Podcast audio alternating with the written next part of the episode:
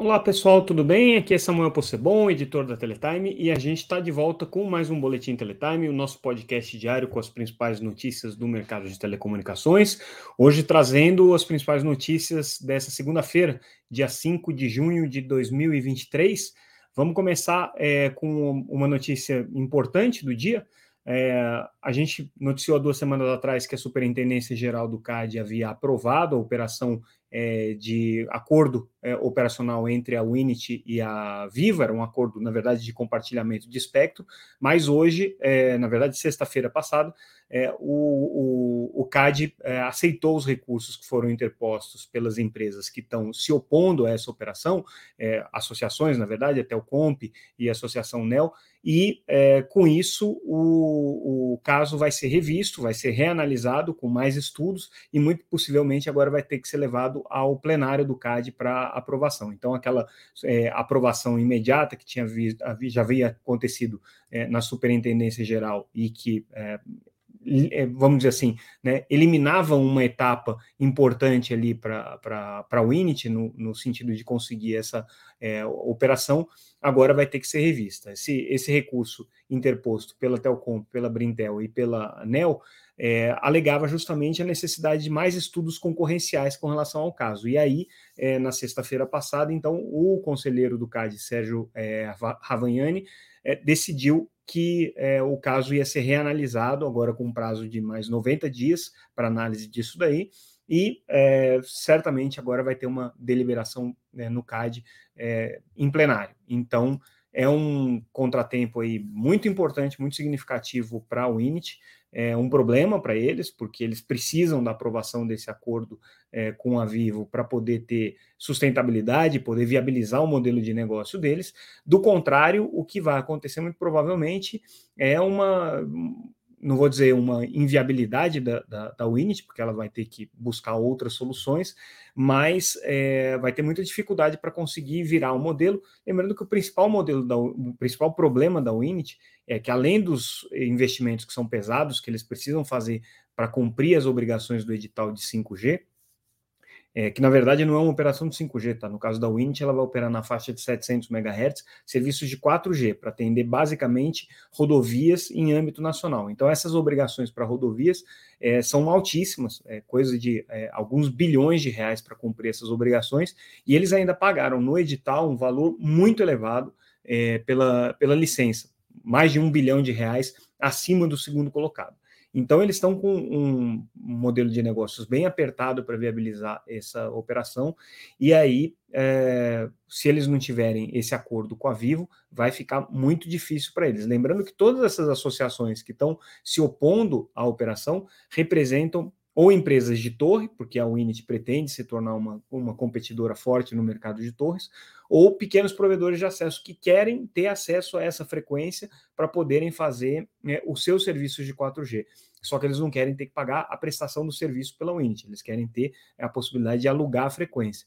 Então, a Unity tem aí uma oposição muito pesada nesse, nessa, nessa, nessa matéria, e é, Agora, né, a gente vai ter que acompanhar esse, esse caso, o desenvolvimento desse caso, lembrando que na Anatel, né, é, existe agora o, o, uma, uma, perspectiva de avaliação desse caso, né, tá na relatoria do conselheiro é, Alexandre Freire.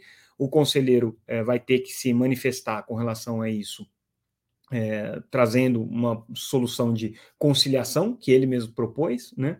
Mas a gente sabe que é um caso que tem é, bastante é, dificuldade ainda para ser aprovado na Anatel, porque já teve um parecer técnico negativo e um parecer da área jurídica negativo. O INSS está trabalhando, tentando apresentar propostas alternativas, fez para a Anatel uma proposta de remodelagem do acordo com a Vivo, mas de qualquer maneira é um desafio grande aí que eles têm. É, Mudando de assunto, nos últimos é, dias saíram algumas matérias com relação à atuação da Starlink é, no Brasil. Starlink é a operadora de satélites em banda larga do Elon Musk. E, e essas, essas matérias todas traziam um número é, que nos chamou a atenção, de 50 mil acessos no Brasil. E a gente foi buscar da onde está saindo esse número. Na verdade, foi uma, uma, uma declaração que a empresa deu na semana passada, né, no Twitter, dizendo que já tinha 50 mil acessos no Brasil, mas não é o número que os números da Anatel mostram. No caso da Anatel, o número que é mostrado é bem inferior a esse, está na casa dos 27 mil acessos, é, ou seja, metade do que eles estão dizendo. E aí a gente tentou saber por que está dando essa diferença toda.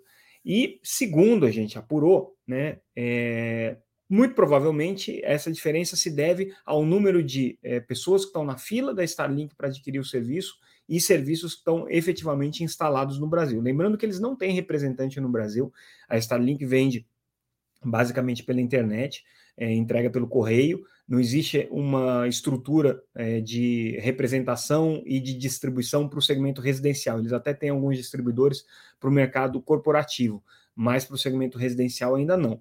Né? De qualquer maneira, é um número bastante relevante. Se a gente comparar com os concorrentes da Starlink, é, eles demoram, demoraram muito mais tempo para lançar o serviço é, e, e, chegar na marca de 27 mil acessos do que a Starlink levou. Né? E tem um aspecto interessante, né? A Starlink ela é obrigada a relatar os, os números corretos para a Anatel, porque ela tem que licenciar cada uma dessas estações, que aliás é um, é um ponto importante, porque é, a Anatel supostamente tem a localização geográfica precisa de cada uma dessas estações. Então, hoje, por exemplo, saiu uma matéria no UOL é, acusando a Starlink de ser é, a opção é, é, primordial aí de é, conectividade para atividades de garimpo ilegal na região amazônica.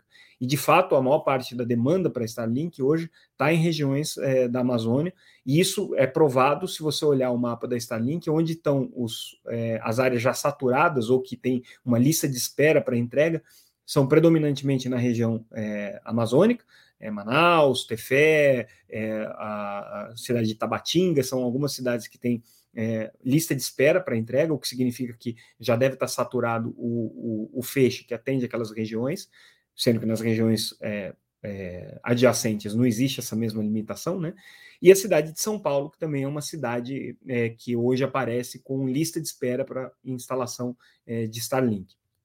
Então, eles têm esse, esse, esse atraso né, entre a aquisição dos equipamentos, a entrega dos equipamentos pelos correios e a autoinstalação. Tem uma limitação também de ativação, eles não estão conseguindo ativar em todos os lugares, mas de qualquer maneira eles estão crescendo de maneira bastante significativa. Então, mesmo olhando os números que não sejam 50 mil, que aí existam os números aí represados, né?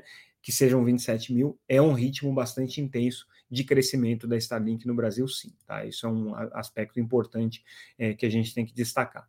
É... Um outro, uma outra matéria que a gente traz hoje é com relação à nomeação do conselheiro Arthur Coimbra para presidir a, o Comitê de Prestadores de Pequeno Porte da Anatel. É um comitê que é, trata justamente das questões das pequenas operadoras, ele estava vago desde a saída do conselheiro Emanuel Campelo da Anatel no final do ano passado e agora assume pelo, é assumida pelo conselheiro Arthur Coimbra, que é um conselheiro importante é, na discussão, por exemplo, da questão da Oi. Ele que tem conduzido as negociações referentes aqui à questão da Oi. Aliás, só um parênteses, muita gente aqui me perguntando se a gente tem alguma notícia com relação à atualização aqui do, do, do, das negociações que a Anatel tem conduzido junto à Oi. Não tem nada é, apurado que eu possa compartilhar ainda com vocês, tá? Então não, tem, não teremos novidades sobre a Oi hoje, caso alguém esteja esperando por isso, mas se não estiver esperando por isso, fica até o final, porque tem algumas notícias interessantes aqui para a gente analisar. Mas, de qualquer maneira, Arthur Coimbra agora vai presidir é, o Comitê de Prestadores de Pequeno Porte. É uma atividade regular, normal dentro da Anatel, não tem nada de é, surpreendente nisso e também não tem nenhuma relação com a Oi, salvo o fato de que o Arthur Coimbra é o conselheiro que está cuidando dessas negociações. Tá? É, um ponto que a gente destaca é, que é relevante para o setor de telecomunicações, a semana deve voltar a ser discutido na reunião do conselho diretor da agência, que acontece na quarta-feira, por conta do feriado, né? Normalmente seria na primeira quinta-feira do mês, mas é, esse, essa semana vai ser na quarta por conta do feriado. A discussão do regulamento geral é, dos consumidores, que é um regulamento importante da Anatel e que vai ser revisto agora. É, esse regulamento está sob o pedido de vistas do conselheiro é, Vicente Aquino, desde outubro do ano passado, quando ele foi apresentado ainda pelo ex-conselheiro Emanuel Campelo. Então ele pediu vistas naquela ocasião, tem uma grande expectativa aí do mercado sobre o que, que vem nesse é, regulamento é, de direitos do consumidor. Uma das novidades que o conselheiro deve trazer, segundo a gente apurou, é a inclusão da agenda ESG dentro da regulamentação da Anatel, especificamente dessa regulamentação de defesa do consumidor. O que, que é a agenda ESG? É a agenda que preconiza que as operadoras, as empresas né, que seguem essa agenda, tenham uma atuação destacada é, na, na é, nas questões referentes à sustentabilidade, né, que é o E do environment, que significa na sigla ESG, é, inclusão social, que é o S, né, e governança corporativa, que é o G. Então, o que a Anatel está querendo, né, segundo a gente apurou, é trazer para o regulamento de direitos do consumidor as questões relacionadas a essa agenda ESG de uma maneira a estimular as empresas do setor de telecom a adotarem essa agenda.